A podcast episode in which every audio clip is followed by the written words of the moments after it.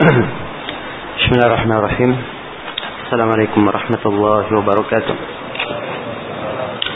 الحمد لله رب العالمين والصلاة والسلام على المبعوث رحمة للعالمين نبينا محمد وعلى آله وصحبه ومن تبعهم بإحسان إلى يوم الدين أما بعد Ini majelis yang ke hmm? 23 dari syarah. 22 ya? Hah? Baik, ini adalah majelis yang ke-23 dari penjelasan kitab Ad-Durar al-Bahiyah fil Masail al-Fiqhiyah karya al-Imam Asy-Syaukani rahimahullahu taala di hari yang keenam dari daurah fikih kita ini. Kata beliau rahimahullahu taala dalam pembahasan berikutnya babul khiyarat. أسباب الخيارات. ya. الخيارات جمع dari apa جمع dari خيار.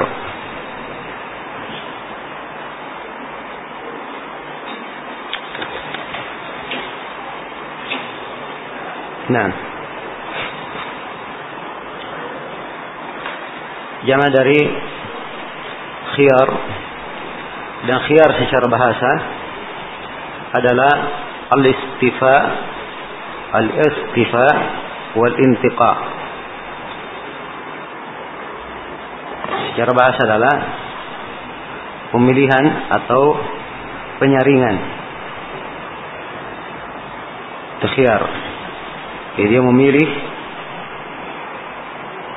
sesuatu, dia melihat apa yang paling layak dari sesuatu tersebut. Ya. Kemudian secara istilah khiyar adalah hakul aqid fi faskhil aqd atau imda'ihi lidhuhuri muzawwijin syar'i atau bimuqtada ittifaqin aqdi Iya, kata beliau atau apa namanya secara istilah al khiyar adalah hakul aqid ya hak dari orang yang melakukan akad. Untuk faskhil akdi untuk dia membatalkan akad atau imdaihi atau melanjutkannya ya jadi hak dia memilih antara membatalkan akad atau apa? melanjutkannya. Kenapa dia punya hak pilihan? Lidhuhuri musawwigin syar'i. Karena ada pembolehan syariat untuk hal tersebut. Ya. Jadi boleh dibatalkan atau boleh dia memilih antara dibatalkan atau tidak karena ada dari syariat yang membolehkannya. Au bi muqtada ittifaqin aqadi atau sebelumnya ada akad yang telah disepakati. Jadi telah bersepakat misalnya kalau begini maka boleh dikembalikan misalnya. Maka ini tidak ada masalah. Jadi secara umum al-khiyar itu adalah hak untuk apa? Ya. Hak seorang yang membeli atau melakukan akad untuk membatalkan akad itu atau apa? Atau melanjutkannya. Atau melanjutkannya. Ya, dan ini dari keadilan di dalam syariat kita. Seorang yang membeli barang, kadang dia melihat pada barang tersebut ada aib misalnya, atau ada cacat. Maka dia punya hak untuk mengembalikannya. Dia punya hak untuk apa? Mengembalikannya. Iya. Walaupun tertulis di notanya dilarang barang yang dibeli sudah dilarang dikembalikan, ya.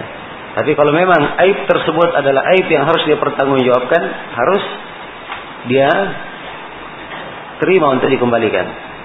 Jelas ya? Ini dihukum pengadilan tentunya. Ya kalau dihukum untuk mau per, pergi tuntut di tokonya, tokonya tidak mau ya, selain lagi masalahnya. Jelas ya? Tapi kalau misalnya di sebuah apa namanya pengadilan, ada orang yang beli barang, terus pembelinya atau si penjualnya tidak mau menerima kembali, maka dia bisa dituntut di pengadilan untuk hal tersebut. Kalau memang dia mengembalikannya dengan apa? Dengan sebuah alasan yang syar'i atau sebuah ketentuan kesepakatan yang telah disepakati sebelumnya. Jelas ya? Dan khiyar ini ada delapan bentuk. Yang dinamakan khiyar ya, ada delapan macam. Yang pertama adalah khiyarul majlis. Yang pertama adalah khiyar apa? Khiyar al-majlis. Ya, sebagian dari khiyar ini akan ada yang akan diterangkan oleh Syaukani, tapi saya terangkan aja dulu semuanya kemudian kita baca ucapan Asy-Syaukani rahimahullah. Jadi yang pertama adalah khiyar al-majlis. Ini khiyar di majlis. Ya. Dua orang yang melakukan transaksi, si penjual dan si pembeli. Sudah mereka saling tawar menawar. Ya. Tawar menawar ini berkata ini barang harganya 100 ribu. Ya. Si pembeli berkata tidak boleh kurang. Jelas? Kebarannya dia pegang terus terus cerita-cerita. Ya. Maka ini selama keduanya masih di tempat tersebut, maka kalau dia ingin tetap melanjutkan membeli, silahkan dia lanjutkan membeli. Ingin dia batalkan, boleh dia apa? Dia batalkan. Ini yang disebut dengan nama khiyar al-majlis. Iya. Dan Nabi Shallallahu Alaihi Wasallam telah bersabda, al-bayyani bil khiyar malam yatafarraqa. Iya. Dua orang yang saling transaksi bil khiyar punya khiyar selama keduanya tidak berpisah. Selama keduanya belum apa? Belum berpisah. Khiyar yang kedua adalah khiyar asyart. Khiyar asyart. Khiyar asyart ini khiyar dengan syarat. Jadi dia beli motor, dia katakan ini motor saya beli, tapi saya diberi waktu dalam waktu tiga hari melihat. Maksudnya dia ingin coba motor ini, dia cocok dalam waktu tiga hari dengan motor ini atau tidak. Ya, Jelas ya? Mungkin saja dia ingin memastikan tentang keadaan motornya misalnya. Ya. Maka sepanjang disepakati tiga hari bisa dikembalikan. Ya, di, diberi waktu apa? Siar tiga hari. Maka dalam tiga hari misalnya kalau dia ingin kembalikan, maka hal tersebut adalah apa? Adalah boleh. Ya dalilnya kita kembali kepada dalil umum tentang syariat khiyar dan Rasulullah bersabda al-muslimuna ala syurutihim. Kaum muslimin di atas apa? Syurut, syarat dan perjanjian mereka. Baik, khiyar yang ketiga adalah khiyar al-ghaban. Khiyar al-ghaban. Khiyar al-ghaban ini adalah dia punya hak untuk mengembalikan ya, dia punya hak untuk khiyar dikarenakan adanya gaban. Adanya apa? Adanya gaban.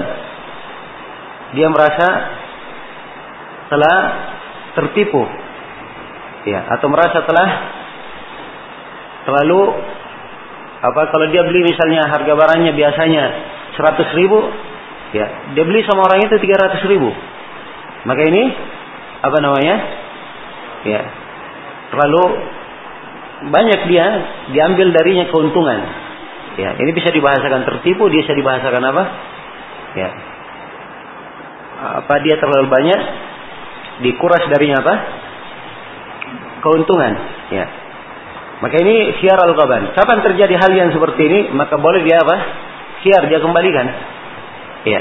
Boleh dia khiar dia mengembalikannya.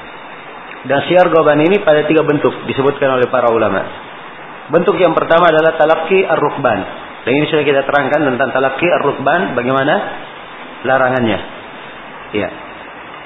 Para para pedagang dia datang belum lagi sampai ke pasar, belum lagi sampai ke kota, dia sudah disusul. Ya. Kemudian dibeli barangnya. Kalau misalnya terjadi akad, terjadi akad, ya walaupun ini salah ya, terjadi akad, nah, setelah si pemilik barang si para penunggang kuda ini yang datang dari kampung ya setelah selesai akadnya dia jual barangnya begitu setelah itu dia masuk ke kota Masa dia kota dia di kota dia tanya harga ternyata dia menjual sudah dengan harga apa? Murah sekali. Dia merasa apa? Tertipu. Maka dia punya hak untuk mengambil kembali apa? Barangnya. Inilah yang disebut dengan khiar apa? Khiar goban di dalam talaki ar-rukban ini. Bentuk yang kedua adalah bentuk an-najash.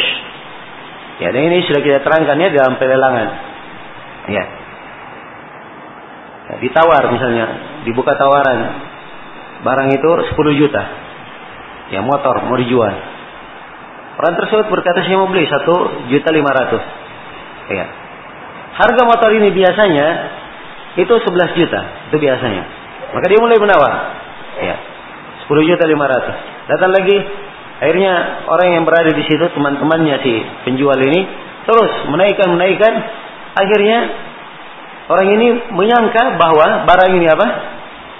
Barang ini adalah barang yang bagus kualitasnya. Karena ya coba bayangkan orang-orang semuanya apa? Menawar dengan harga tinggi. Jelas ya?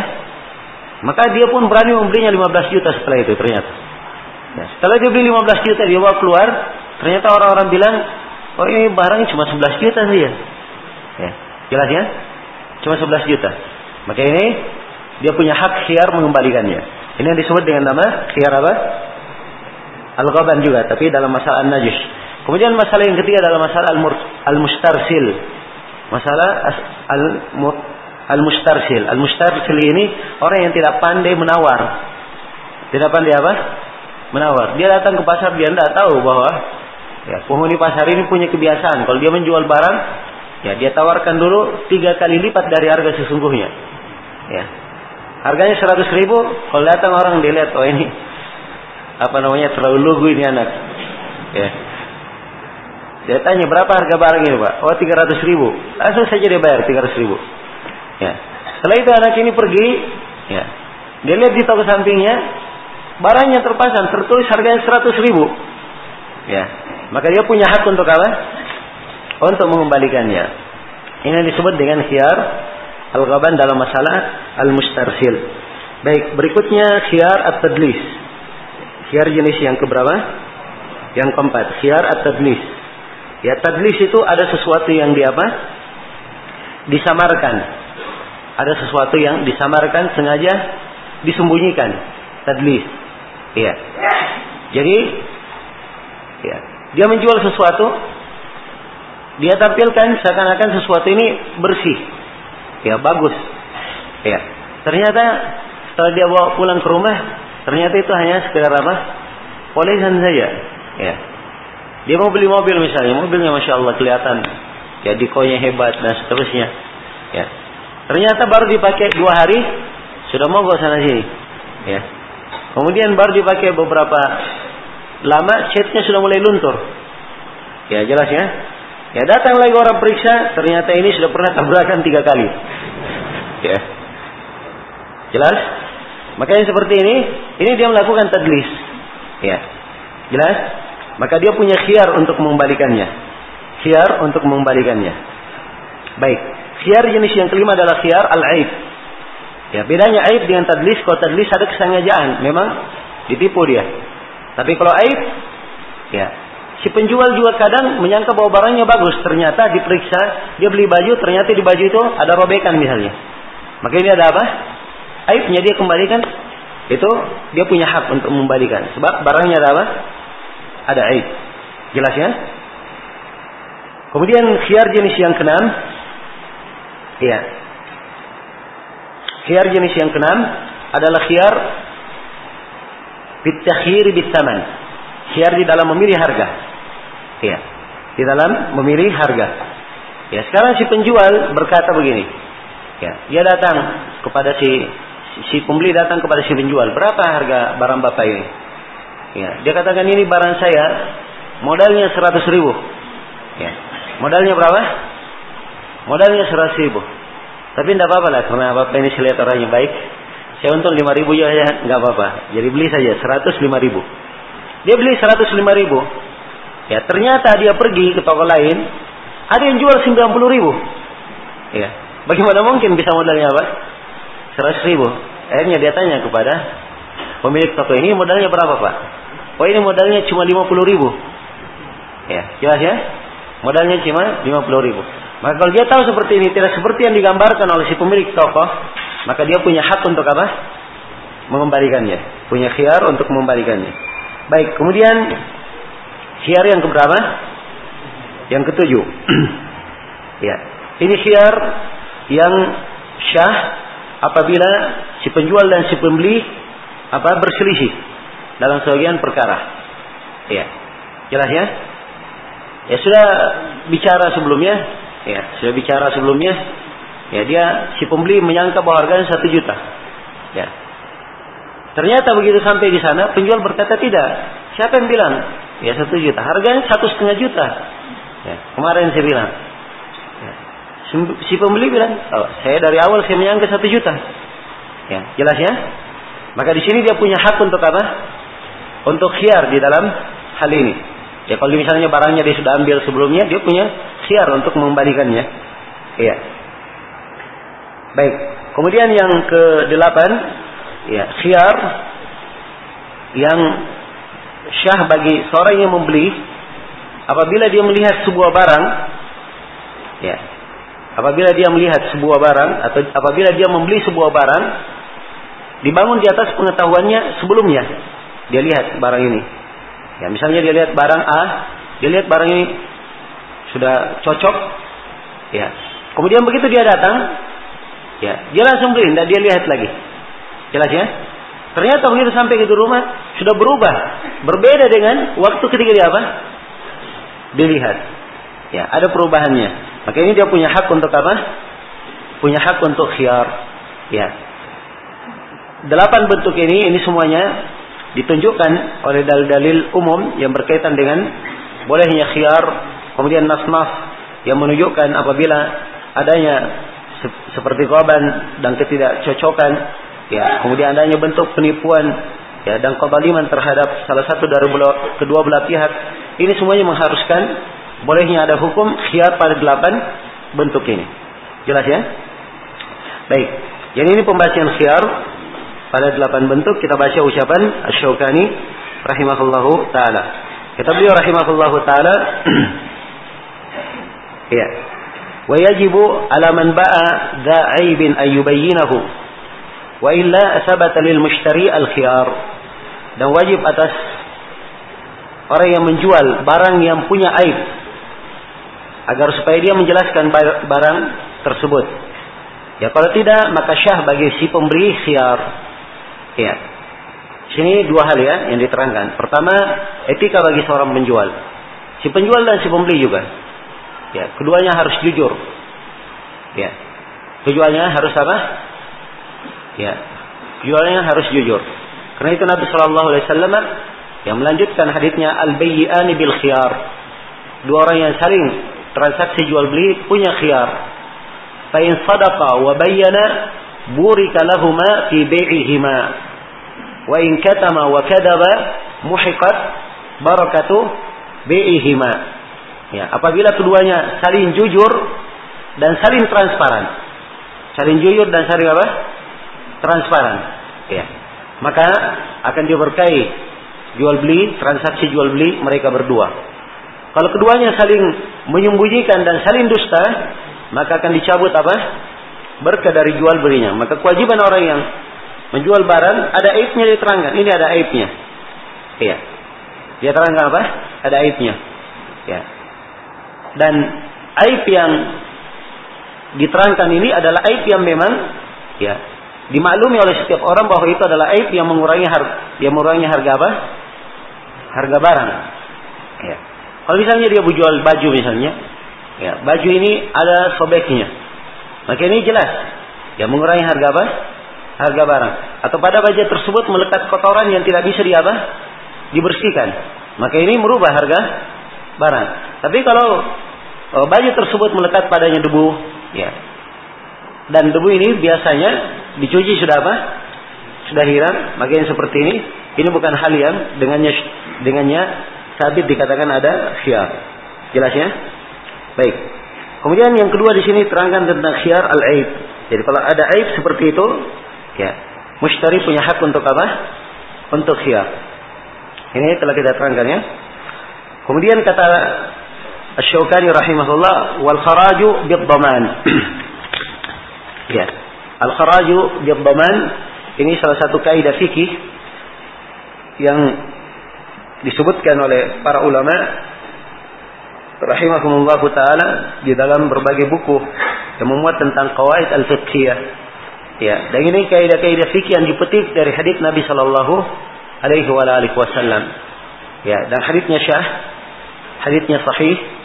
Ya, dikeluarkan oleh Imam Ahmad ahli sunan dan selainnya disahihkan oleh Ibnu Hibban, Al-Hakim, At-Tirmidzi, Ibnu Khuzaimah dari hadis Aisyah anna Nabi sallallahu alaihi wasallam qada anna al-kharaj bid-dhaman. Sungguhnya Nabi sallallahu alaihi wasallam memberikan keputusan bahwa al-kharaj bid-dhaman. Ya al-kharaj itu dengan apa? Dengan al-dhaman. Maksudnya manfaat ya dan pemasukan itu boleh diambil sebagai imbalan dia memberikan jaminan. Dia memberikan jaminan. Nah, maksudnya begini. Sekarang ada seorang yang membeli mobil. Ya. Jelas ya? Dia beli mobil. Ya. Mobil ini ketika dia beli, dia pakai 10 hari. Dia pakai berapa? 10 hari. Ya, selama 10 hari, setelah 10 hari nampak bahwa mobil ini ada kerusakan yang sangat fatal padanya. Ya, baru nampak setelah berapa? 10 hari. Maka di sini apa? Dia punya hak khiar atau tidak? Hah? Dia punya hak untuk apa? Untuk khiar. Kan begitu? Nah, sekarang selama 10 hari ini kan tentunya dia manfaatkan. Ya kan? Dia pakailah. Ya. Dia berjalan sana sini. Kalau, kalau dia deteksi, betapa banyak biaya yang dia, dia keluarkan. Jelas ya? Sekarang manfaat dalam 10 hari ini. Ini siapa yang membayarnya? Milik siapa manfaat ini? Maka Nabi tentukan dengan kaidah ini. Bahwa manfaat di sini adalah milik siapa? si pembeli. Ya, milik si pembeli. Sebagaimana andai kata mobilnya ini rusak atau hilang siapa yang menanggungnya?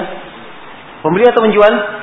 Ya pembeli. Sebab waktu itu berada di dalam kepemilikannya. Dia yang mendoman. Ya, karena itu al-kharaj wajar kalau diambil manfaat itu kharaj itu sebagai imbalan dari dia memberikan apa? Dari dia memberikan doman atau jaminan. Jelas ya? Jadi ini mana ucapan di sini al-kharaj bil doman. Dan ini kaidah. Ya. Kemudian berikutnya kata Syukani rahimahullah taala walil mushtari ar-rad bil gharar. Ya. Dan al-mushtari bagi orang yang membeli dia berhak untuk mengembalikan barang itu karena ada gharar. Karena ada gharar. Ini syiar al-ghaban. Ya, masuk juga di dalam masalah al-ghaban. Ya, jelas ya? Masuk juga di dalam syiar al-ghaban. Nah, Ya. Diberi contoh di sini waminhu al-musarrah dan di antaranya adalah pembahasan tentang al-musarrah. Ya. Fayaruddaha wasa'an min tamrin aw ma yatarabiyani alaihi. Nah, ini tentang masalah at-tasriyah. Ini ada di dalam ketentuan Nabi Shallallahu Alaihi Wasallam untuk khiyar dan juga Nabi Shallallahu Alaihi Wasallam apa memberikan ketentuan kalau dikembalikan maka dikembalikan dengan satu sok, dia tambah dengan satu sok dari apa? Dari korma. Ya, jadi masalah musarra ini seorang yang menjual kambingnya. Seorang menjual apa? Kambingnya, atau dia jual ontanya. Ya, atau dia jual sapinya. Ya. Kambing betina ini, binatang betina ini kelihatan ada susunya. Jelasnya? Ya. Tapi orang ini dia tahu bahwa kambing ini sebenarnya susunya apa? Kurang. Tapi dia biarkan selama berapa hari? Selama tiga hari atau selama lima hari tidak dia perah susunya itu. Ya sehingga kelihatan ketika akan dijual maka kelihatan apa? Susunya membengkak. Ya orang yang melihat wah ini bagus ini kambing ini. Ya banyak susunya ini. Ya jelas ya. Dibelilah sama orang tersebut. Dia bawa pulang ke rumah baru dia perah sekali. Ya apa? langsung kempis tidak mengembang lagi. Ya. Jelas? Maka ini menunjukkan bahwa dia apa? Ya. Tidak ada isi di dalamnya. Ya, maka yang seperti ini diberi syiar oleh Nabi, kalau dia beli, dia boleh mengembalikan dalam tiga hari. Ya. Setelah itu, kalau dia tahan, maksudnya dia ridho walaupun seperti itu tidak apa-apa. Ya, kalau tidak maka dia kembalikan kambing itu, tapi dia tambah dengan apa? Satu sok berisi apa? Ya, satu sok berisi korma atau ya tambahan yang ridho antara keduanya. Ya, apa saja selain daripada itu yang nilainya semisal dengan itu yang mereka berdua saling apa? Saling ridho. Nah, kemudian kata beliau rahimahullah taala, ya.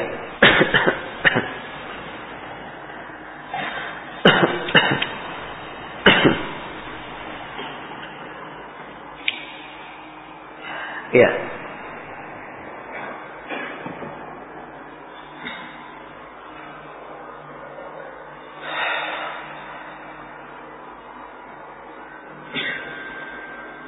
Baik. Kemudian kata beliau rahimahullah, wa yathbutul khiyar liman khudi' au ba'a qabla wusulis suq. Ya. Dan sabit juga khiyar. Sabit juga apa? Khiyar bagi siapa yang ditipu. Ya. Atau dia menjual sebelum sampai ke mana? Ke pasar. Ya. Ini bagi siapa yang ditipu? Ini masuk ke dalam apa tadi? Hah? Masuk ke dalam masalah An-Najash masuk ke dalam masalah Al-Mustarsil. Ya. Au ba'a qabla wusuli suq atau dia menjual sebelum sampai ke pasar. Ini siapa tadi? Salat rukban. Nah. Kemudian kata beliau, "Walikullin minal mutabayi'aini bai'an manhiyan an qurrat." Ya. Jelas ya? Dan setiap dari orang yang melakukan transaksi jual beli yang terlarang darinya, maka itu boleh untuk dia apa? Boleh dikembalikan. Boleh untuk dikembalikan. Iya. Jelas ya? Jadi kalau jual beli tersebut ya adalah jual beli yang terlarang, maka ini boleh untuk dikembalikan. Ya, babitnya kalau mengukur jual beli itu sebagai jual beli terlarang kita sudah terangkan ya apa sebab-sebabnya. Ya secara umum kita terangkan jual beli ada syarat-syaratnya. Tidak ada apa? Ya, tidak ada ketentuan-ketentuannya. Maka kalau rusaknya jual beli itu ya berkaitan dengan datul baik wa maka ini adalah jual beli yang dilarang dan boleh diapa? Dikembalikan. Iya, baik. Dan di sini di di di masail kita sebutkan syiar al-ghaban dan syiar at-tadlis. Sebab kalimat betul khiyar liman khudi ini memungkinkan dua hal. Mungkin masuk di qaban dan masuk di apa?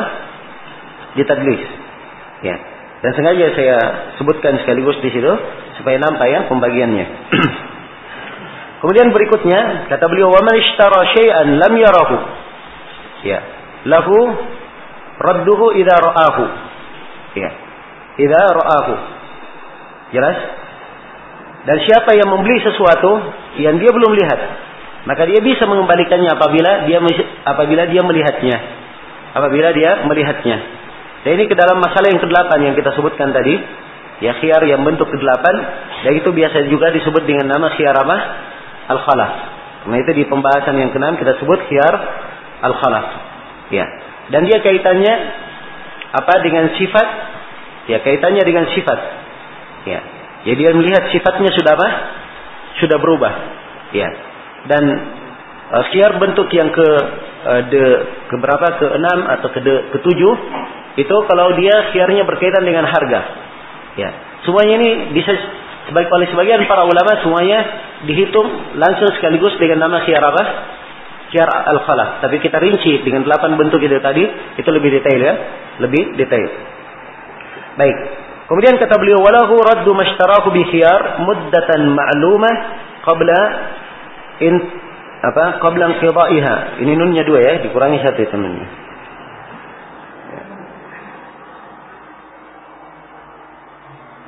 Ya, qabla inqidaiha.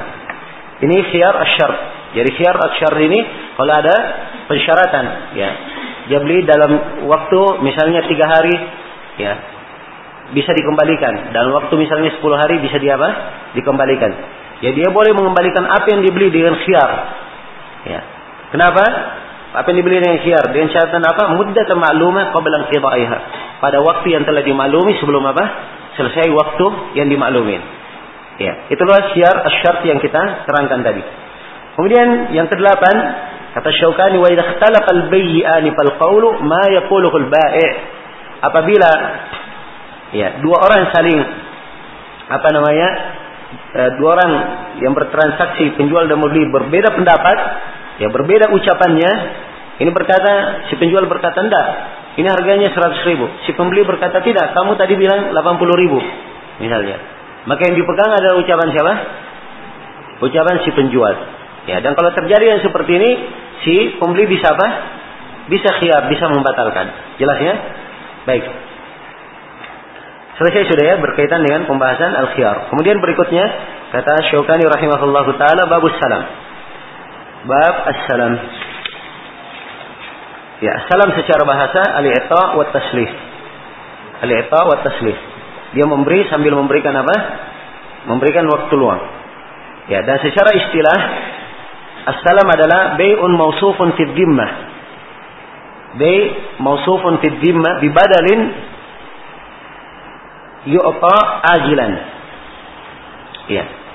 Jadi salam adalah bay mausufun fid dhimmah. Ya. Adalah jual beli yang sudah disifatkan pada dhimmah. Ya. Ya kalau dikatakan sifatkan pada dimah, sesuatu yang dibeli itu belum ada sekarang.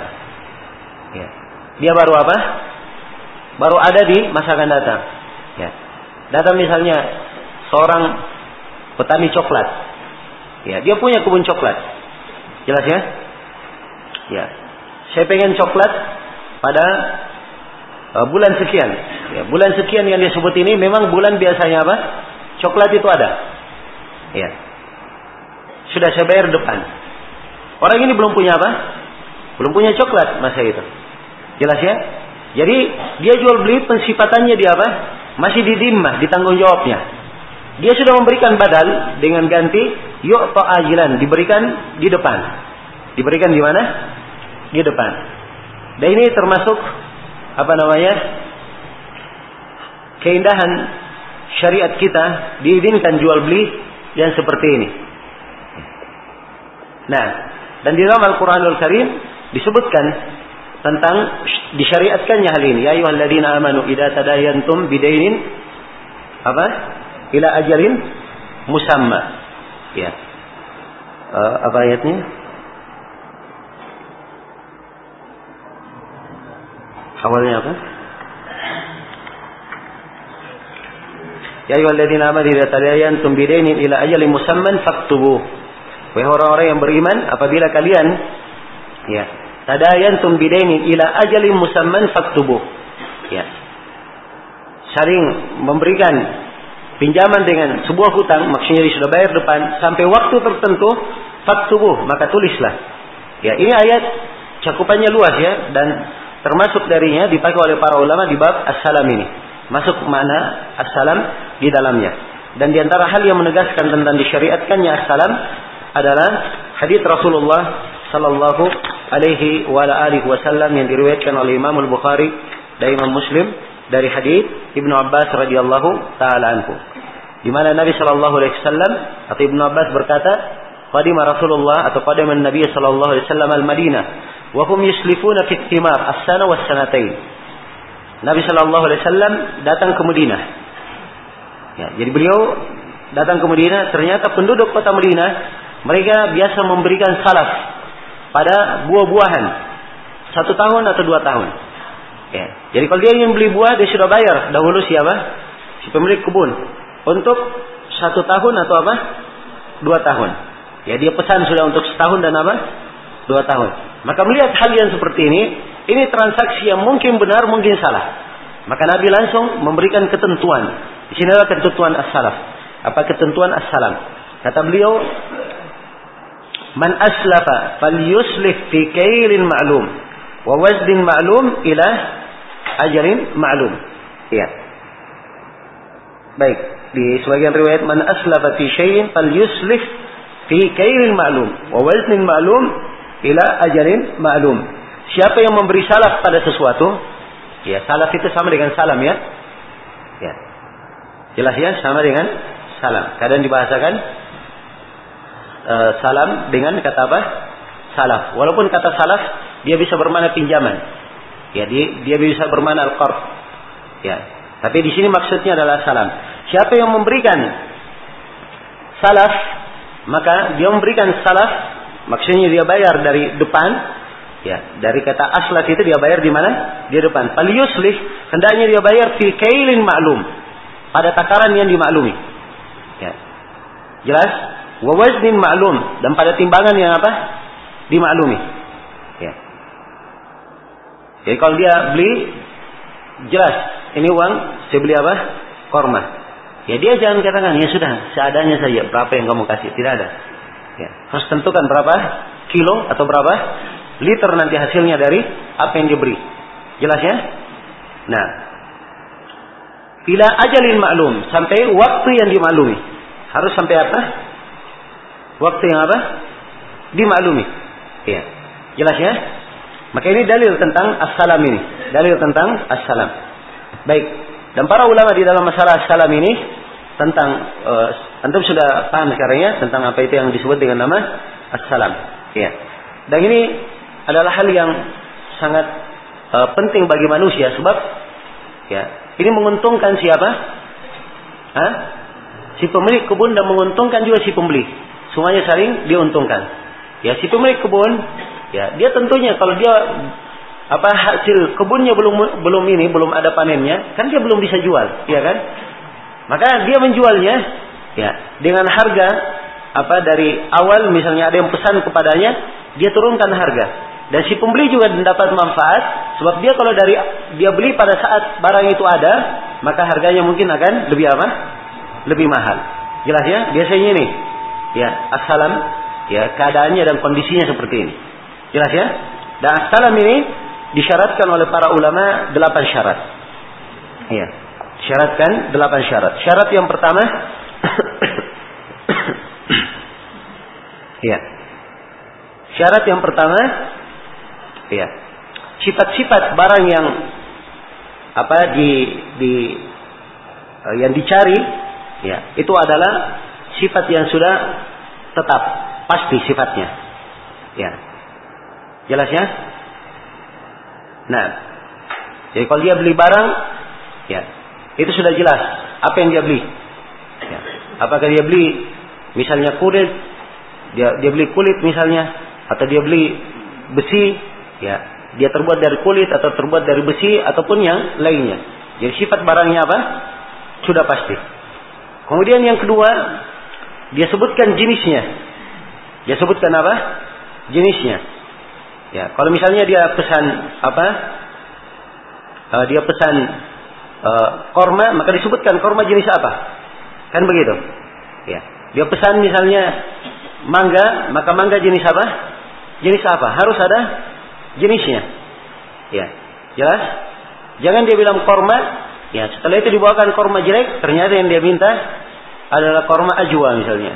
Ya, jelas ya? Maka ini perkara yang tidak jelas. Ya, baik. Dua hal ini kita katakan harus, ya, semuanya jelas. Sebab memang dari asalnya Nabi berkata di tentang salaf ini, fal yuslih fi kailin ma'lum waznin ma'lum. Semuanya adalah hal yang apa? Hal yang dimaklumi. Ya. Nah, man aslafa fi syai'in, kalimat syai'innya semuanya diukur dengan sesuatu yang maklum. Ini menunjukkan ini adalah hal yang harus dimaklumi.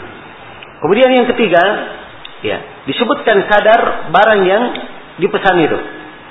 Disebutkan kadar barang yang dipesan itu dengan ditakar, ya, atau dengan ditimbang, atau dia dengan di, di meter, ya. Kalau memang dia pakai meter, ya, jelas ya. Maka disebutkan Ya, bagaimana kadarnya? Jelas? Ya, dia beli kain misalnya. Dia beli kain, maka dia harus di di di, di apa?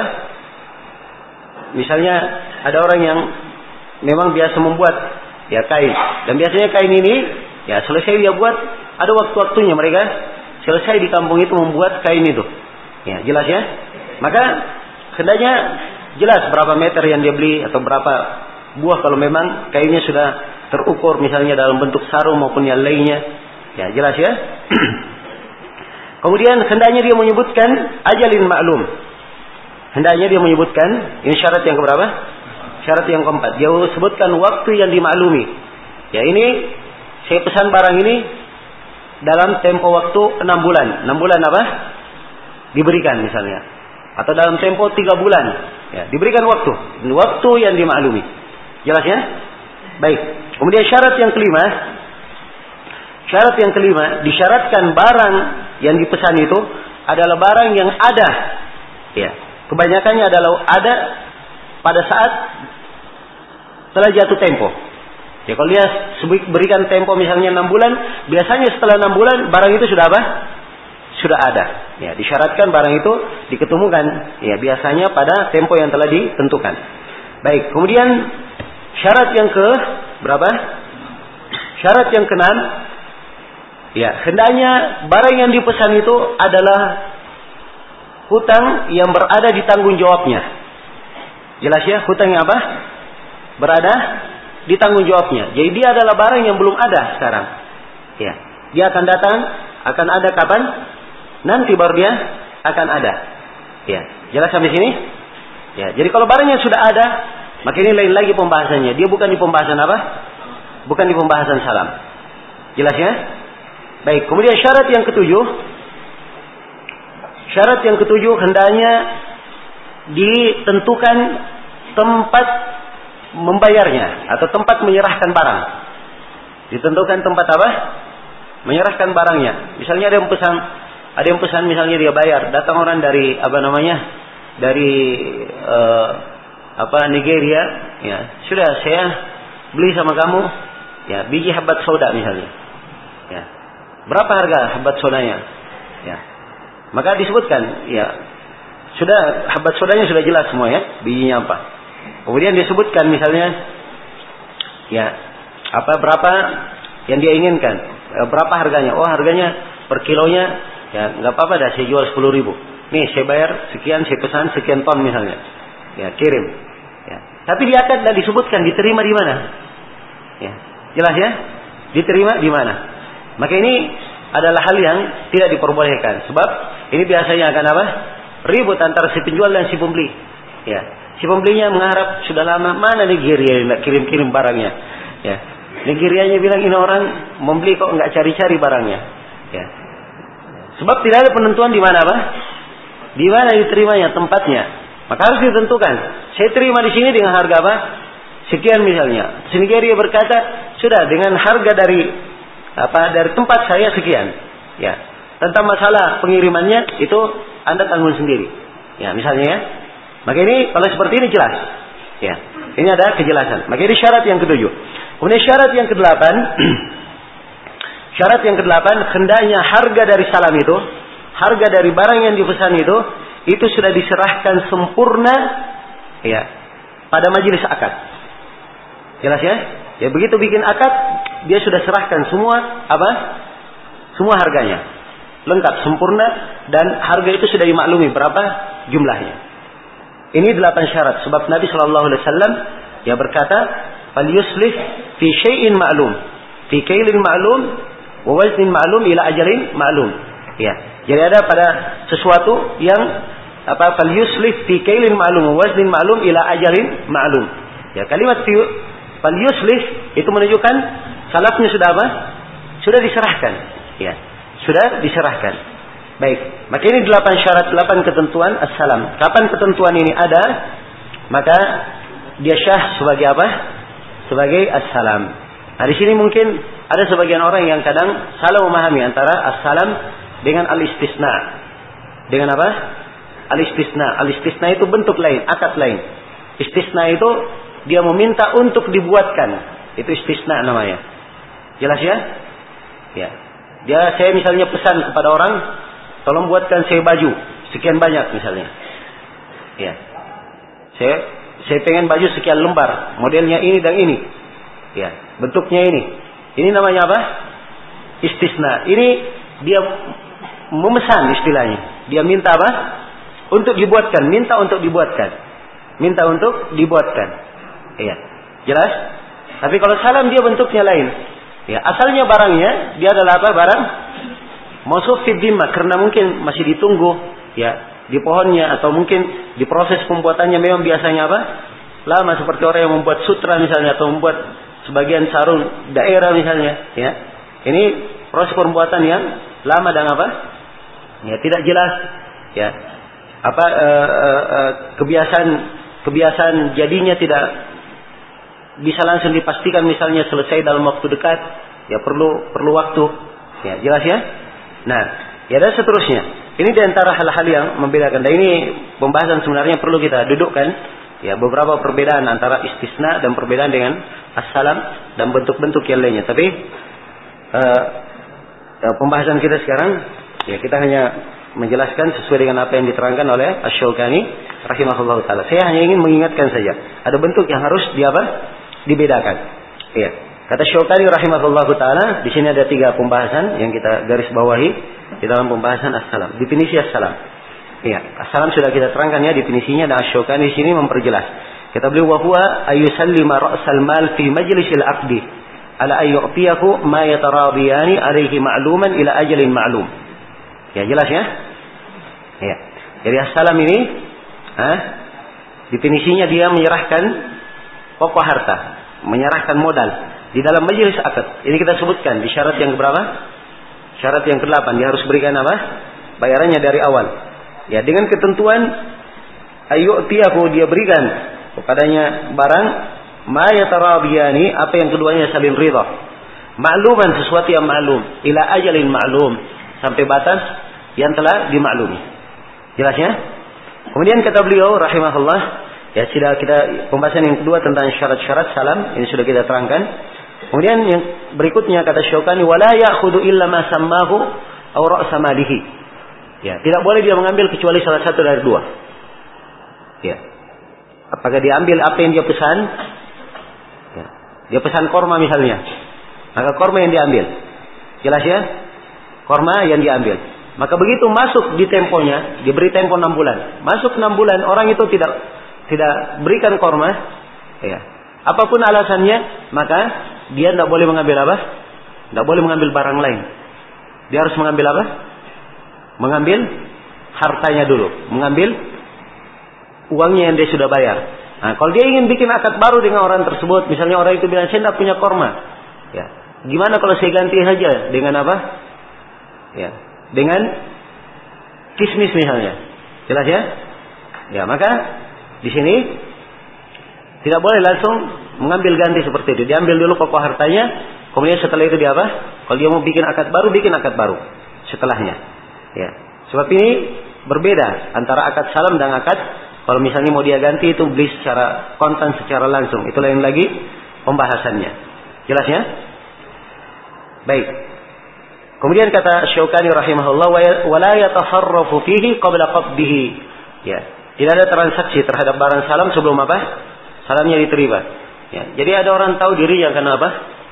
Punya korma kan. Saya sudah pesan sama apa namanya si fulan korma akan datang insya Allah ya di pertengahan tahun ini atau di dua bulan sebelum Ramadan akan datang korma saya lima ton ya sudah dia kumpul sama orang siapa yang mau beli dia terima semua bayarannya padahal kormanya apa kormanya belum datang ya ini tidak diperbolehkan jelas ya tidak diperbolehkan baik selesai sudah ya berkaitan dengan masalah assalam ya berikutnya kata Asy-Syaukani rahimahullahu taala babul qard bab tentang Al-qard. Al-qard adalah peminjaman.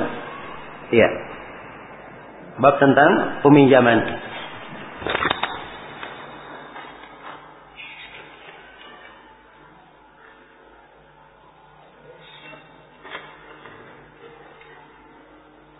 Iya.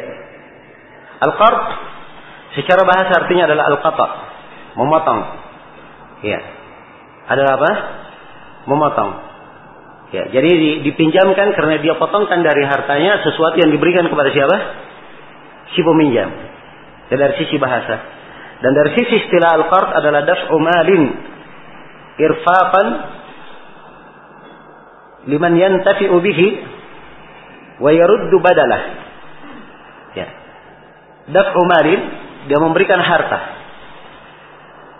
Irfaqan dengan maksud apa? ya, memberikan bantuan keringanan. Ya, memberikan keringanan. Liman yantafi'u bihi. Ya. Bagi siapa yang mengambil manfaat darinya. Siapa yang mengambil manfaat darinya? Wa yaruddu badalah dan orang itu mengembalikan gantinya. Mengembalikan apa? Gantinya. Itu pinjaman.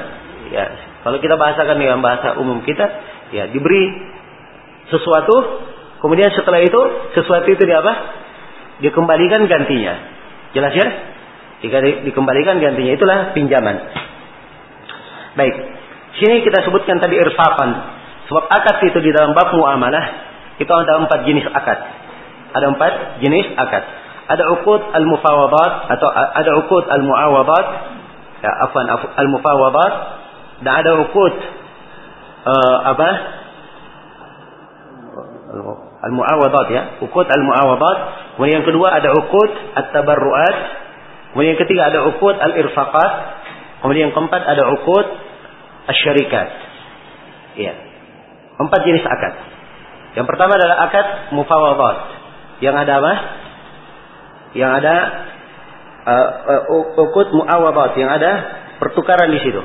Itulah akad jual beli, akad sewa menyewa, ya. Sebab ada apa? Ada pertukaran. Ini memberikan bayaran, ini memberikan apa? Gantinya apakah dalam bentuk barang, bentuk manfaat maupun yang lainnya.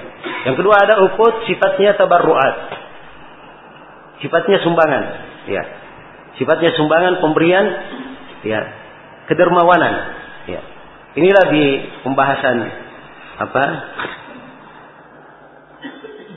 Nah, masuk di dalamnya pembahasan wakaf nanti, pembahasan wakaf, pembahasan hadiah, pembahasan hibah. Ini masuk ke dalam pembahasan apa? Akad tabarruat. Jelas ya? Terus akad yang sifatnya ada akad yang sifatnya irfaqat. Ya, dia memberikan keringanan untuk orang. Ya, memberikan keringanan. Ini akan ada pembahasannya di bab al-qard. Ya, di bab al-qard. Ya, jelas ya.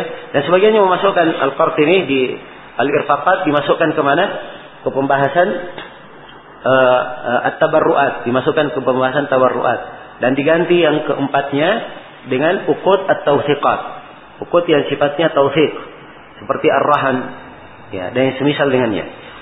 Ya, ar-rahan al-wadi'ah dan yang semisal dengannya. Baik. Kemudian berikutnya adalah akad apa?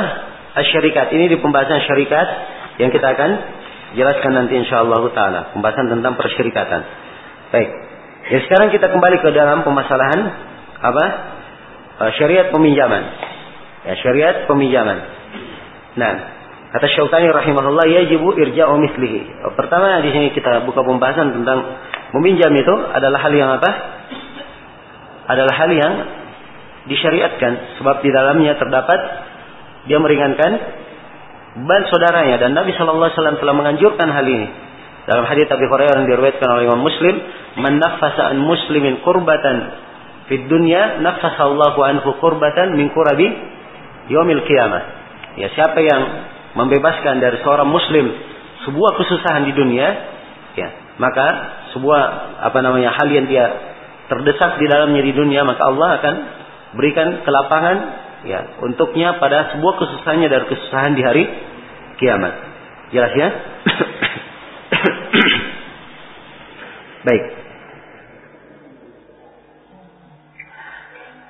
Jadi dia adalah hal yang disyariatkan dan disepakati oleh para ulama tentang ya bolehnya adanya saling uh, bolehnya memberikan pinjaman dan bolehnya meminjam ya dengan ketentuan-ketentuan yang telah apa ketentuan-ketentuan yang sebagiannya akan kita bahas di sini. Ya kata Syukari yajibu irja'u mislihi. Dia wajib mengembalikan apa yang semisal dengannya. Ya. Nah, dia wajib mengembalikan pinjaman semisal dengan apa yang dia pinjam. Ya. Ya kalau dia pinjam 100 ribu dia kembalikan apa? 100 ribu. Ini kalau dia dalam bentuk harta. Kalau dia pinjam dalam bentuk benda, mari kembalikan benda tersebut sesuai dengan apa? Ya, sifat-sifatnya. Kalau memang hanya diberikan pinjaman. Tapi bedanya di sini pinjaman, dia sesuatu yang dia bisa manfaatkan. Dikasih benda misalnya, ya. Kemudian setelah itu dia jual, tidak apa-apa kamu kembalikan semisal dengan itu nanti. Ya, dia belikan sesuatu yang pas. Setelah dia kembalikan, dia belikan sesuatu yang pas, yang semisal dengannya tidak apa-apa. Jelas ya? Tapi orang identik pinjaman itu biasanya dengan apa namanya? Dengan ya bentuk uang atau bentuk uh, apa yang bisa dibeli dengannya, ya. Dan barang bisa dijadikan sebagai pinjaman kalau diberikan misalnya pinjaman beras sekian, ya 10 kilo, misalnya atau satu karung, kemudian dikembalikan nanti satu karung juga, ya. Tentunya beras yang dia pinjam sudah dimakan tentunya, ya kan? Nah mungkin dia kembalikan beras itu sendiri, ya jelas. Maka dikembalikan apa namanya sebagai gantinya yang dia kembalikan. Baik. Jadi harus dia kembalikan yang semisal dengannya.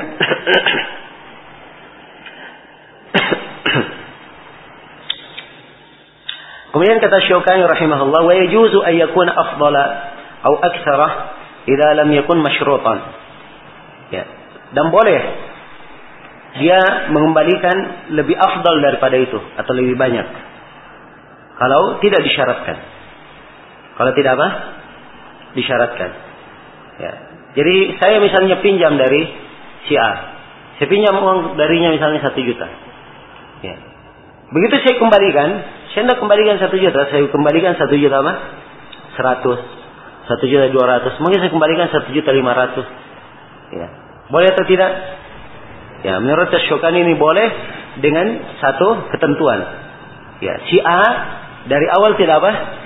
Tidak mensyaratkan. Kalau si A dari awal mensyaratkan, saya pinjamkan, tapi dengan syarat ketika kamu kembalikan, kamu kembalikan apa?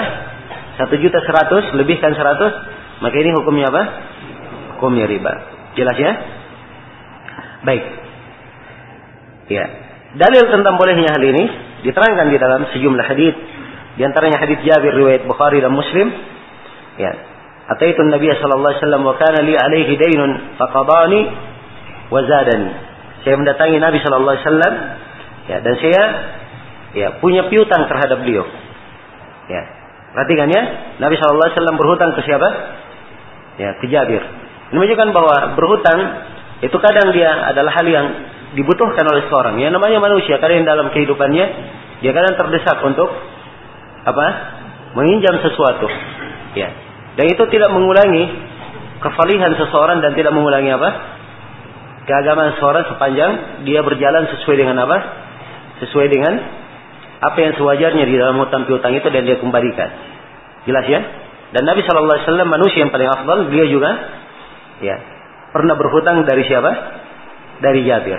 Itu pun di dalam masalah hutang ini tentunya Nabi Shallallahu Alaihi Wasallam ya telah menjelaskan akan beberapa sudut ya bahayanya dan seseorang semampu mungkin untuk menjaga dirinya tidak untuk apa? Tidak berhutang sebab tidak ada yang tahu ya ajal itu kapan datang menjemputnya dan seterusnya ya. Nah, dan hutang itu adalah tanggung jawab yang tetap harus dia pertanggungjawabkan pada apa?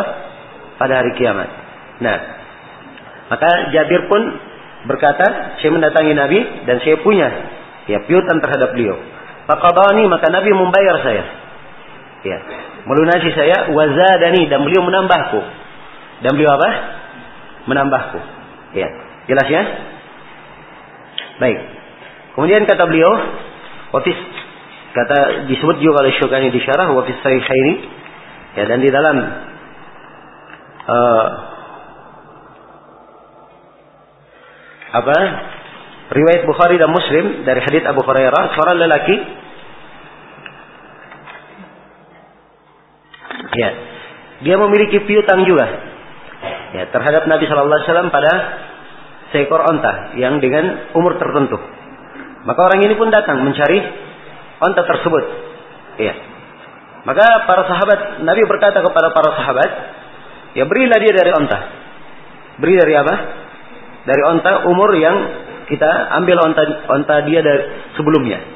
Nah, ini kemungkinan di sini Nabi Shallallahu Alaihi Wasallam mengambil onta ini, ya mungkin untuk diri beliau dan mungkin digunakan untuk apa? Kemaslahatan kaum muslimin. Sebab memang kadang di dalam sebuah kemas, di, di sebuah perkara dakwah misalnya, ya apa kadang ada ya dilihat inisiatif nggak apa-apa kita pinjam dulu dari sebagian orang jelas ya untuk menjalankan sebuah kegiatan yang penting misalnya. Nanti kita bayar. Jadi pinjaman tersebut ini pinjaman bukan terhadap orang tertentu. Sebab Nabi sini berkata, "Tuhu," dia perintah kepada sahabat, mungkin ini dibayar setelah masuk zakat di dalam apa? Di dalam hal itu baru dilunasi. Jelas ya? Fatalabu sinnahu. Maka mereka pun mencari umurnya. Umur uh, onta sesuai dengan umur yang dipinjam darinya. Padahal yajidu illa sinnan fauqaha. Maka tidak diketemukan darinya umur kecuali onta yang lebih tua saja.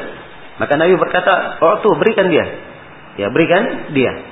Nah, kemudian orang tersebut berkata, au, ya, orang tersebut berkata, apa? Au au faitani, au Allah. Engkau telah melunasi saya semoga Allah senantiasa memberikan kelunasan untukmu. Maka Nabi Shallallahu Alaihi Wasallam berkata, Inna khairakum ahsanukum qadaan. Sungguhnya sebaik-baik kalian adalah orang yang paling baik ketika dia mengqada, ketika dia membayar. Ya dan telah saya sebutkan ya hadits Abu Hurairah sebelumnya dari apa namanya Ibnu Umar di mana Rasulullah sallallahu alaihi wasallam bersabda rahimallahu ra'an samhan idza ba'a wa samhan idza ishtara wa samhan idza iqtada. Semoga Allah merahmati seorang hamba yang dia ini pemurah kalau dia membeli. Iya, dermawan kalau dia membeli. Dan dia dermawan ketika apa? Menjual. Dan dia dermawan ketika apa? Ketika membayar hutangnya ketika membayar hutangnya. Jelas ya? Maka ini semuanya dari nas-nas yang menunjukkan ya boleh untuk melebihkan sepanjang tidak ada pensyaratan sebelumnya. Ya. Jadi di sini kita berikan kaidahnya. Kalau seorang membayar hutangnya, dia berikan kelebihan. Setelah hutang selesai baru dia lebihkan, ini hukumnya apa? Hukumnya boleh. Tapi kalau hutangnya belum selesai baru dia bayar, boleh atau tidak? Hah? Ini tidak boleh. Misalnya dia punya uang, dia punya hutang berapa? Ya satu juta. Ya. Sudah dikasih sebelum lunas hutangnya dikasih ini seratus ribu. Ya satu juta itu tetap bagi saya. Ya. Jelas? Ini boleh atau tidak? Ini tidak diperbolehkan. Sebab ini apa? Riba. Ini ditegaskan oleh Syukani dalam pembahasan berikutnya. Ya. Kata beliau rahimahullah. Nah. Wala yajuzu wala yajuzu ay yajurra al-qardu naf'an lil muqridi. Ya, dan tidak boleh pinjaman itu, al-qard itu dan tidak boleh pinjaman itu ya itu memberikan manfaat bagi si peminjam. Jelas ya, tidak boleh pinjaman memberikan manfaat bagi siapa? Bagi orang yang memberikan pinjaman. Ya, saya ulangi, tidak boleh ya, orang yang memberikan pinjaman atau tidak boleh sebuah pinjaman itu memberikan manfaat kepada orang yang apa? Memberi pinjaman. Nah, seorang misalnya memberi pinjaman. Ini uang 10 juta. Ya. Uang 10 juta. Maka orang yang tersebut berkata, ya ini uang 10 juta, tidak apa-apa kamu pakai motor saya dulu. Ya, jelas ya? Kamu pakai apa? Motor saya. Maka ini dia pakai motornya ini manfaat atau bukan? Manfaat. Maka ini manfaat yang dia dapatkan karena hutang. Ini hukumnya apa? Hukumnya riba. Jadi kaidah umumnya kullu qardin yajurru nafa'an fahuwa riba. Setiap pinjaman yang ada manfaat di belakangnya, maka dihitung maka itu dihitung sebagai apa? Dihitung sebagai riba. Dihitung sebagai riba. Jelas sampai sini? Ini hadis ada nas dari uh, sebagian konteks hadis Nabi yang bunyinya seperti itu. Kullu qardin yajurru naf'an fahuwa riba. Tapi ada kelemahan di dalamnya. Ada kelemahan di dalam sanatnya. Tapi kandungan dari hadis tersebut itu ditunjukkan oleh hadis-hadis atau mana-mana yang sahih di dalam pembahasan riba maupun selainnya. Karena itu dia adalah kaidah yang dipakai oleh para ulama. Ya, dan berjalan di lisan para ulama. Kullu qardin yajurru naf'an fahuwa apa? Fahuwa riba. Setiap pinjaman yang di belakangnya diambil keuntungan, maka itu adalah apa? Ada riba. Dan ini banyak sekali ya pembahasannya. Banyak sekali pembahasannya. Nah, di antara pembahasan yang sering ditanyakan ya, tentang sawe yang digadaikan. Ya. Misalnya seorang minta pinjaman. Ya, jelas ya? Pinjaman dari seorang. Sudah, kasih pinjaman 10 juta. Ini sawah saya sebagai jaminannya. Ya, bahasanya begitu jaminannya. Tapi ada tambahan berikutnya. Silahkan kamu gunakan selama saya apa? Silahkan kamu kelola sepanjang apa? Saya belum bayar. Nah, pengelola di sini dia kalau mengelolanya ini apa namanya? Ini manfaat dan ini dihitung apa?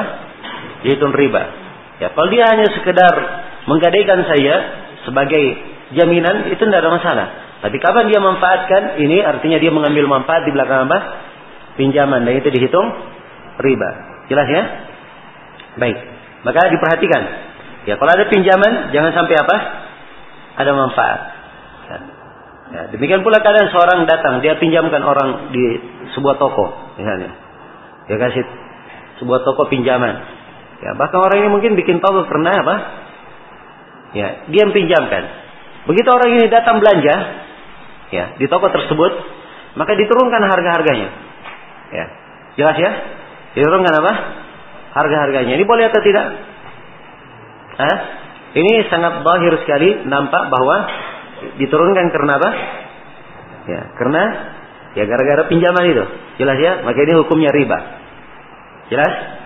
Hukumnya riba. Contoh lain. Nah, seorang misalnya uh, apa sebuah perusahaan misalnya punya pinjaman dari perusahaan yang lain. Suatu saat, ya, dia datang membawa hadiah atau tidak usah jauh-jauh perusahaan.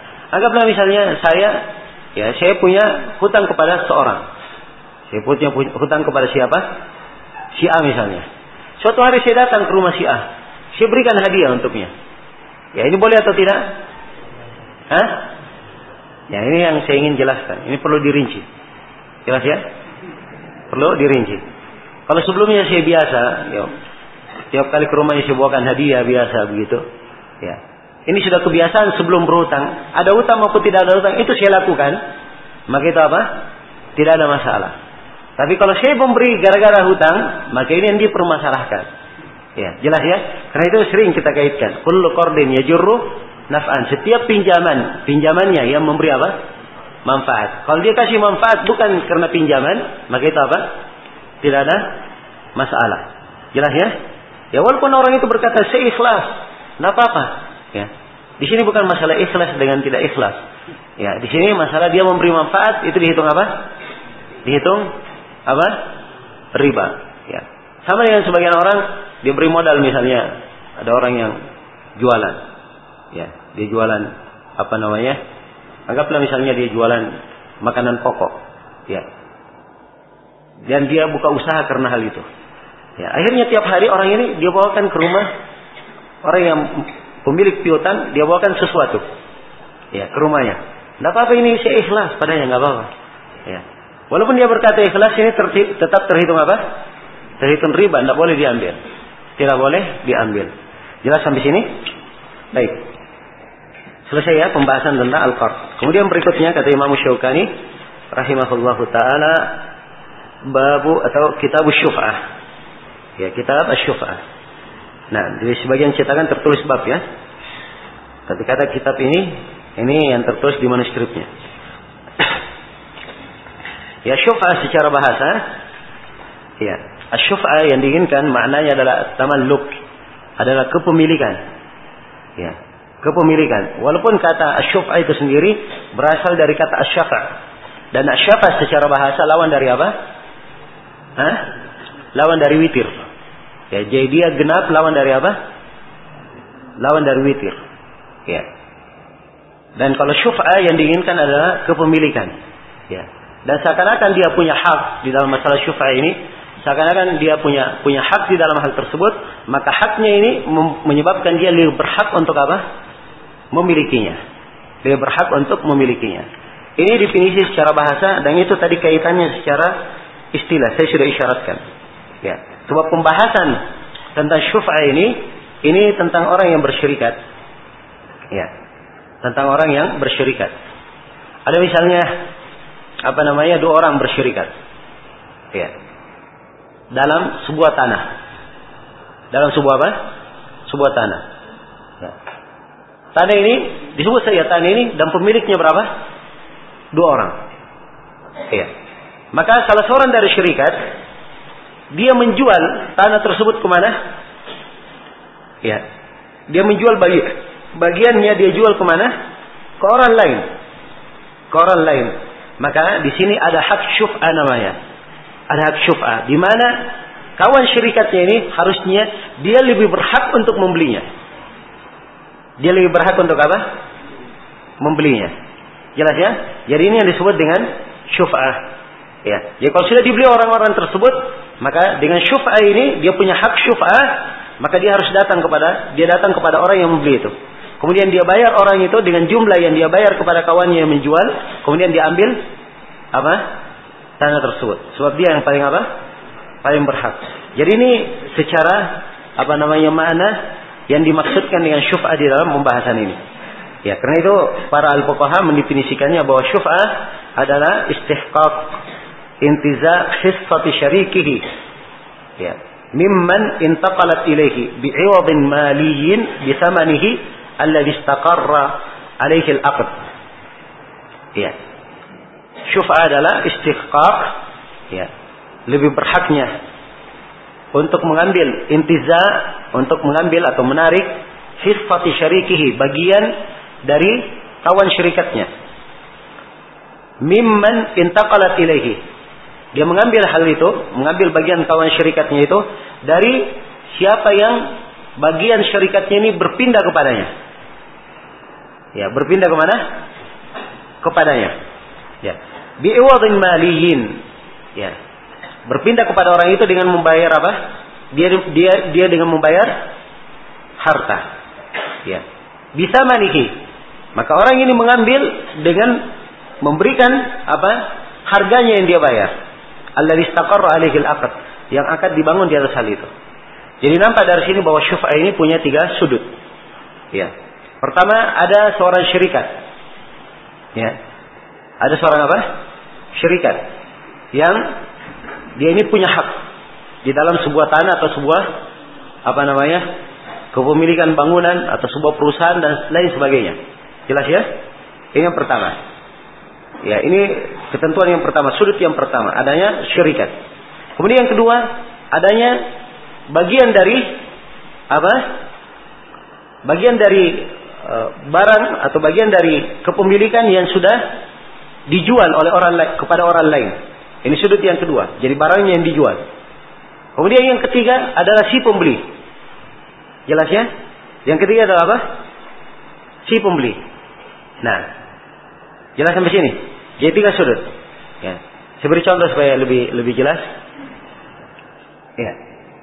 Cara misalnya seorang apa dia beli uh, apa uh, sebuah perusahaan.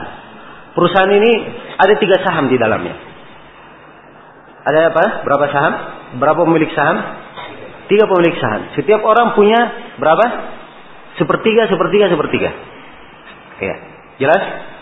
Maka salah seorang dari pemilik perusahaan ini sepertiga sahamnya dijual kepada orang lain. Ya. Ini kalau dijual kepada orang lain kan membahayakan dua orang syirikatnya ya kan? Pertama orang lain ini siapa? Ya, kan begitu. Kemudian yang kedua, mereka ada kecocokankah di dalam kerja? Kemudian yang ketiga, siapa tahu yang orang yang jual ini nanti adalah memang lawan lawan bisnisnya atau lawan apanya. Ini akan membahayakannya. Jelas ya? Ya. Maka syariat memberikan keutamaan bahwa kalau si salah satu dari tiga orang yang bersyirikat ini ingin menjualnya, yang paling berhak membelinya adalah siapa? Dua syirikatnya. Itu yang paling berhak untuk apa? Membelinya. Ya kalau dia sudah jual ya kepada orang lain, berarti di sini sudah ada berapa? Tiga sudut. Ya. Si teman syirikatnya dua orang ini, kemudian si pembeli, kemudian bagian yang ketiga bagian Sepertiga bagian yang telah apa? Dijual. Jelas ya? Nah, dua orang syirikatnya ini ini berhak memiliki syuf'ah. Dia punya apa? Punya hak syuf'ah di dalamnya. Iya. Punya hak syuf'ah. Jelas ya? Dia punya hak syuf'ah dengan cara dia datang kepada kalau temannya sudah menjual walaupun dia tidak bilang, maka cukup dia pengadil, ke, ke pengadilan saja, maka si pengadilan orang-orang pengadilan akan memanggil siapa? Si pembeli ini. Ya. Kemudian dia katakan, ini barang asalnya dijual kepada apa? Yang paling berhak membelinya adalah dua syirikatnya. Maka dua syirikatnya sudah siap membeli dengan harga yang kamu beli dengannya. Dia bayar. Jelas ya? Dia membayarnya. Iya, jelas sampai sini? Nah, dia membayarnya dan itu hak kembalinya. Ah, ini ketika uh, dia yang lebih berhak ini yang disebut dengan nama apa? Dengan nama syuf'ah. Ya, dengan nama syuf'ah. Jelas sampai sini ya? Baik. Ya. Kata Syukani rahimahullahu taala, sababuha al-ishtiraku fi syai'in walau mangkulan. Ya, sebelumnya kita uh, bacakan nas dulu tentang syuf'ah ini. Hadisnya adalah hadis Jabir riwayat Al-Bukhari dan selainnya. Nah, Rasulullah sallallahu alaihi wasallam qada bisyuf'ati fi kulli ma lam yuqassam. Fi kulli ma lam yuqassam. Ya. Nabi sallallahu alaihi wasallam memberikan ketentuan syuf'ah pada setiap perkara yang belum dibagi. Ya. Belum apa? Belum dibagi. Ya. Jadi nampak di sini keterkaitan, belum dibagi. Ya. Kemudian kata beliau, "Fa waqa'atil hudud wa surifatit turuq fala syuf'ah." Kalau hudud sudah ada, misalnya tanah misalnya, sudah ada patokan-patokannya, ini milik si anu, itu milik si anu, itu lain lagi masalahnya. Ya. Wa surifatit turuq dan jalan-jalan sudah dibagi, ya dua yang disyaratkan. Sudah ada patokan-patokannya sudah dibagi dan jalan-jalan sudah apa? Dibagi. Maka fala syuf'ah tidak ada apa? Tidak lagi hak syuf'ah. Jelas sampai sini? Jadi ini nasnya. Nabi memberikan ketentuan syuf'ah, hak syuf'ah pada barang yang belum apa? Dibagi. Dua orang bersyarikat dalam tanah. Belum dibagi tanahnya. Cuma diketahui si Anu punya seperdua, si Anu punya seperdua, si Anu punya apa? Seperdua. Itu diketahui begitu. Jelas ya? Begitu dia jual ke orang lain, maka syarikatnya ini yang paling berhak untuk apa? Membelinya. Itulah syufa'ah namanya. Dia harusnya yang membelinya. Walaupun orang itu sudah terlanjur membeli, maka ini apa? Tidak dianggap tidak apa? Ya, tidak boleh. Dia harus apa? Ya, mengembalikan kepada syarikatnya. Kalau memang dia ya ingin membelinya. Ya. Ini ketentuan syufa'ah pada harta yang belum apa? Dibagi. Tapi kalau sudah dibagi, sudah ada jalan-jalannya, sudah ada apa? jalan-jalannya. Ya, sudah dibagi di, di petak-petak ada patokannya. Ini tanahmu dari sini sampai sini. Ya. Jelas ya? Maka ini tidak ada apa? Tidak ada syuf'ah lagi. Kalau mungkin contoh kekinian sekarang, ya setiap orang punya akte masing-masing di dalam apa? Tanah itu. Ya, maka ini tidak ada apa lagi? Tidak ada syuf'ah. Walaupun tanah itu tadinya satu petak ini semuanya milik mereka berdua. Kecuali kalau satu akte tertulis di dalamnya dua pemilik, nah ini baru. Ini dia punya hak apa? Syuf'at kalau dia jual kepada orang lain. Jelas ya? Baik. Kemudian syuf'ah ini itu kalau dia punya hak syuf'ah, kalau syuf'ah tersebut, kalau kalau barang tersebut pindah kepada orang lain, ya. Barang tersebut pindah kepada orang lain dengan bayaran. Ya, jelas ya? Sekarang saya bersyarikat dengan si B dalam sebuah tanah. B menjual bagiannya, dia menjual. Ya. Menjual berarti si B dibayar kan? Ya. Si bayar oleh si C yang membeli. Misalnya si C yang membeli. Ya. Maka di sini saya punya hak syuf'ah. Saya yang lebih berhak membeli apa? Bagian si B ini. Saya datang kepada si C bahwa saya lebih berhak membelinya. Saya sisa membayar si C berapa harga yang dibayar oleh siapa? Si B. Ya. Nah ini kalau tentunya hubungan antara dua orang saja tidak ada masalah. Jelas ya? Tapi ini banyak diterangkan hukum karena memang ini yang dipakai patokan di mana? Di pengadilan kalau ada tuntutan. Ya kalau misalnya saya menuntut kawan saya, kenapa dijual kepada si Anu? Siapa? Si B. Walaupun si B apa dia? Si B jual kepada si C. Walaupun si C setelah itu sudah bikin sertifikat sudah hak milik dia. Kalau saya datang ke pengadilan, saya ingin membelinya, maka wajib pengadilan memanggil si C dan si C diwajibkan untuk menjual tanah itu sebagaimana harga dia belinya dari si B kepada saya. Jelas ya? Jadi ini yang dimaksud dengan pembahasan apa? Pembahasan syufa. Jadi ada harta yang diberikan oleh sisi. Ya, tapi di sini oleh para ulama ya mereka bahas sebuah pembahasan. Ya. ya ini ingin saya ingatkan. Jadi sekarang misalnya si B dia meninggal, si B. Kawan saya ini apa? Meninggal. Maka otomatis barang ini tanah ini pindahnya ke mana? Hah? Dia pindahnya ke ahli warisnya. Pindah ke ahli waris dengan dibayar, dijual atau gimana? Ya, ini pindah secara otomatis tidak ada yang bisa menghambatnya. Sebab itu adalah hukum Allah Subhanahu wa taala. Maka seperti ini saya tidak saya tidak punya hak syuf'ah. Tidak boleh saya datang kepada ahli warisnya sudah saya bayar saja kalian. Saya lebih berhak untuk apa? Memberinya, tidak ada. Jelas ya? Baik, karena itu disyaratkan di definisi bi'iwadin mali. Ya, orang yang membeli itu dia bayar dengan apa? Dengan harta. Dia bayar dengan harta. Ya. Tapi di keadaan tertentu misalnya, ya, Misalnya uh, ada si A, ya saya masih kisah yang sama ya. Saya dengan si B. Si B berkata, ini saya tidak jual, tapi tanahku ini saya cerahkan kepada si C, saya hibahkan. Istilahnya apa? Saya hibahkan. Ya, ini boleh atau tidak? Ya. Makin dilihat dia hibahkan ke mana. Ya, jelas ya. Kalau dia hibahkan misalnya untuk sebuah uh, pondok pesantren atau sebuah kegiatan Islami yang mengelolanya, diambil keuntungannya, ya ini tidak ada masalah. Jelas ya. Tapi kalau dia hibahkan kepada si C, ya, maka ini kelihatannya ada apa? Ada hila, ada kerjasama di dalamnya. Ya. Dan hila yang seperti ini, ini menyebabkan harus tetap ada syuf'a bagi saya. Saya lebih berhak untuk apa? Untuk membelinya. Jelas ya? Baik. Selesai sudah penjelasan global tentang masalah syuf'a ini. Berikutnya kata Syukani rahimahullah, sababuha al-ishtiraku fi syai'in walau manqulan. Ya.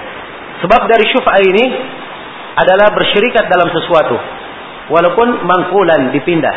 Jadi ini penjelasan tentang syarat syuf'ah. Ya kita sudah terangkan ya apa definisi syuf'ah dan dari definisinya itu nampak ada syarat-syarat yang telah kita terangkan. Ya, dan terangkan di sini oleh Syukani bentuk sebab adanya istirak itu adalah salah satu ketentuan syaratnya. Kemudian kata beliau walau mangkulan. Ya. Jadi Syukani di sini mensyaratkan bahwa syuf'ah itu tidak harus pada tanah dan tidak harus pada apa? Pada uh, pada harta yang tidak bisa dipindah. Walaupun harta itu bisa berpindah, itu juga ada syuf'ah. Jelas ya? Ada syuf'ah. Ya. Nah, di sini Asyokani menguatkan pendapat yang kedua. Sebab memang ada dua pendapat di kalangan para ulama di dalam masalah ini. Ya.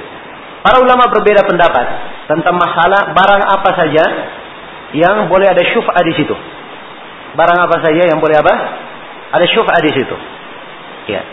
Kalau kita bersyirikat pada bumi dan pada bangunan, ya, bumi atau bangunan, ya, tadi saya beri contoh perusahaan ya, Ya kalau memang nampak di situ bangunannya jelas ya. Ya bersyirikat maka ini ada syuf'ah jelas. Ada syuf'ah di dalamnya. Tapi kalau dia adalah hal yang berpindah, seorang bersyirikat dalam beli mobil, misalnya, Hah? Dia bersyirikat dalam beli onta. Hah? Jelas? Ya. Saya saya bersyirikat dengan orang misalnya beli mobil. Ya. Mobilnya harganya 200 juta, saya punya 100 juta, dia punya 100 juta. Jelas? Tiba-tiba bagiannya dia jual. Tanpa seizin saya. Ya secara otomatis saya akan apa? Banyak masalah. Orang yang saya tidak kenal. Ya. Apa? Maka saya harus mengatur pembagian dalam menggunakan apa? Menggunakan mobil ini. Nah, Asyokani rahimahullah. Walaupun barang yang bisa berpindah sebagai mobil. Itu bisa. Ada syuf'ah di dalamnya. Jelas ya? Bisa apa? Ada syuf'ah di dalamnya. Tapi para ulama. Ya, yang lainnya, dan ini pendapat jumhur, bahwa syuf'ah ini hanya barang yang seperti bumi, apa seperti tanah, seperti bangunan dan yang semisalnya yang tidak bergerak, yang tidak berpindah. Ya mereka berdalilkan dengan hadis Jabir tentang syuf'ah ini. Jadi qada bi syuf'ah Nabi memberikan qada bi syuf'ah fi kulli ma lam. Pada setiap yang tidak dibagi. Jelas ya? Pada setiap yang tidak apa? Tidak dibagi. Nah, tapi setelah itu disebutkan oleh Nabi, apabila waqa'atil hudud, hudud sudah apa? Sudah dibagi-bagi. Ya. Dan jalan-jalan sudah apa? Ditentukan. Semuanya sudah jelas. Ya. Ya, bagi jumhur ini dalil bahwa syuf'ah ini pada harta yang bisa apa? Bisa dibagi dan bisa apa? Ada hudud-hududnya dan bisa dibuatkan jalan-jalan. Kalau gitu ini kaitannya dengan apa? Kaitannya dengan tanah dan bangunan yang semisal dengannya. Bukan suatu yang bergerak. Ini bagi pendapat jumhur. Tapi Syukari rahimahullah tidak memandang hal itu. Beliau berpendapat setiap kepemilikan yang belum dibagi. Adapun apa yang datang setelahnya dari contoh, ya, faidah waqatil hudud wa ini adalah bentuk penjelas saja. Hal yang menjelaskan. Jelas ya?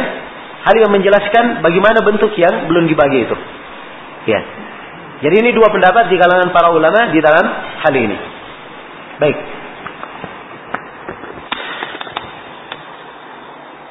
Iya.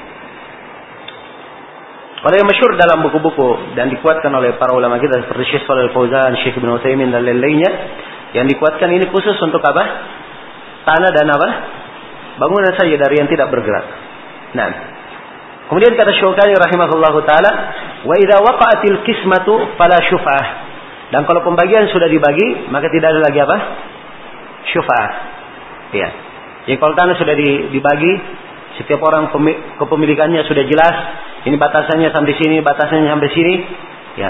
Si A, saya dengan si B tadi bersyirikat. Karena yang kami bersyirikat sudah dibagi dua. Ya. Patokan-patokannya sudah ada. Jelas ya? Jalan-jalannya sudah ada. Si A, si B menjual bagiannya. Ya. Menjual apa? Bagiannya. Maka tidak boleh saya datang, kemudian saya punya hak syuf'ah. Untuk apa? Untuk membelinya. Tidak ada lagi syuf'ah di sini. Sebab tanah sudah apa? Sudah dibagi. Jelas ya? Kemudian kata beliau rahimahullah, "Wala yahillu lisyarik ayyabi'a hatta yu'dina syarikahu." Dan tidak halal bagi seorang syarik ya, seorang yang bersyirikat ya, untuk menjual tanpa seizin mitranya. Itu tidak halal. Jelas ya? ya kalau dia ada orang, saya misalnya dengan A, dengan si B tadi, saya dengan si B, ya. Tidak halal saya menjual tanpa seizin apa? Si B. Dan si B juga tidak halal dia menjual tanpa sepengetahuan saya. Ya, harusnya saya lebih dahulu di dalam hal ini. Dan ini diambil dari pemahaman ya tentang masalah syuf'a ini sebab harusnya si syarik dahulu yang diberitahu. Dan ini ada di dalam hadis Jabir riwayat Muslim. Nabi sallallahu alaihi wasallam bersabda, "Wala yahillu lahu ay yabi'a hatta yu'dina syarikahu.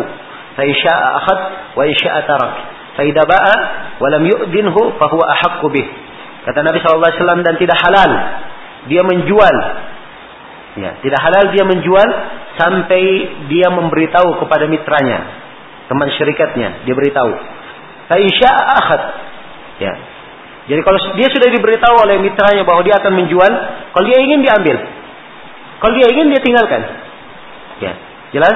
Kalau dia jual tanpa diberitahu, maka mitranya yang paling berhak untuk itu. Paling berhak untuk itu itu yang disebut apa? yang disebut syuf'ah. Jelas ya? Baik. Kemudian kata beliau rahimahullah taala, ya ini kalau syarikat cuma apa? Dua orang. Kalau dia bersyarikat tiga orang bagaimana? Lebih dari dua. Ya. Maka harus harus, harus apa? Sayyidin seluruh syarikatnya. Nah, cuma di sini ada yang perlu saya detailkan satu. Ya. Misalnya di ada tanah misalnya. Kita bersyarikat tiga orang. Ya. Atau bersyarikat tiga orang. Si Muhammad, si Zaid, dan siapa? Si Amr si Amr menjual bagiannya. Ya, tanpa syahidin apa? Muhammad dan Amr, uh, Muhammad dan Zaid. Maka Muhammad dan Zaid ingin syuf'a di situ. Karena mereka dua orang, ya, tidak boleh si Muhammad saja mau. Ya, jelas ya? Si Muhammad saja misalnya apa uh, karena mereka dua orang, wah ini harga dua ini agak mahal untuk kita. Bagaimana kalau kita bagi dua? Ya, Ternyata keduanya mundur, ya, dia datang kepada kepada orang yang sudah beli, dia katakan, "Enggak, ini asalnya tanah ini milik kawan syarikat saya. Jadi saya berhak membeli. Saya berhubung karena duit saya hanya sebagian saya, saya beli sebagian saya." Ya. Jelas? Ini tidak diperbolehkan. Ya, sebab itu membahayakan siapa? Membahayakan orang yang membeli. Maka hanya diberi dua pilihan. Dia beli seluruhnya, kalau dia ingin syufa dia beli seluruhnya, atau kalau dia tidak bisa beli seluruhnya, dia tinggalkan seluruhnya dia ridho orang tersebut sebagai pemilik apa? Yang ketiga. Sebagai ganti dari amr. Jelas sampai sini? Baik. Kemudian kata Syaukani wala tabtulu bitarahi. Wala tabtulu bitarahi. Ya. Apakah keberadaan pengunduran waktu itu membatalkan syuf'ah? Ini dua pendapat di kalangan para ulama. Ya. Kebanyakan para ulama berpendapat bahwa syuf'ah itu adalah fauriyah, sesegera mungkin. Ya. Dalam artian begini, Kapan misalnya saya dengan si B bersyirikat. Si B menjual bagiannya kepada si C. Jelas ya? Ya. Maka kapan saya mengetahui bahwa si B sudah menjual bagiannya, maka saya harus sesegera mungkin untuk apa? Untuk membelinya, untuk syuf'a membelinya. Saya gunakan hak syuf'a saya untuk apa? Membeli. Ini harus sesegera mungkin. Jelas ya? Nah, sebagian para ulama berpendapat kalau dia lambat, Misalnya saya lambat, saya tahu bahwa si apa? Si A ini, ya, apa si C ini membeli dari si B kawan saya. Dan saya membiarkan hal tersebut sampai tiga bulan. Ya, maka ini menurut sebagian para ulama itu hukumnya apa? Menurut kebanyakan para ulama hukumnya apa? Batal sudah syufa'nya. Karena dia sudah apa? Dia mengundur. Adanya terakhir pengunduran itu membatalkan syufa. Tapi Syaukani di sini menekankan pendapat yang kedua. Syaukani berkata tidak ada adanya terakhir itu tidak membatalkan apa? Tidak membatalkan syuf'ah. Tidak membatalkan syuf'ah. Tapi pendapat yang kedua ini harus diberikan catatan supaya bisa menjadi pendapat yang kuat. Tarahi itu tidak membatalkan syuf'ah kalau ya kalau apa? Kalau ada hal yang menunjukkan bahwa orang yang berhak memiliki syuf'ah itu dia tidak ridho dengan penjualan itu. Jelas ya? Jadi saya misalnya melihat si C membeli barang membeli dari kawan saya si B. Ya. Saya melihatnya. Ya, tapi saya biarkan. Saya biarkan dan kelihatan bahwa saya ridho saja dia beli. Maka ini tidak ada masalah. Sudah apa? Terhitung apa? Tidak ada syufa lagi bagi saya. Sebab saya sudah apa? Sudah ridho. Tapi kalau saya tidak ridho, ya. Tidak ridho, ya. Kemudian saya biarkan dia beberapa bulan, maka ini saya tetap punya apa? Punya hak syufa. Sebab mungkin saja ketika saya tidak ridho, saya belum punya kemampuan untuk beli pada saat itu. Jelas ya? Mungkin beberapa bulan baru saya punya apa? Kemampuan untuk membelinya. Ya, jelas sampai sini? Nah, ini yang dimaksudkan di sini oleh Imam Syukani rahimahullah wala tabtulu bitarahi. Baik, sampai sini dulu ya. Selesai pembahasan syufa insyaallah. Kita sambung nanti dengan pembahasan al-ijarah.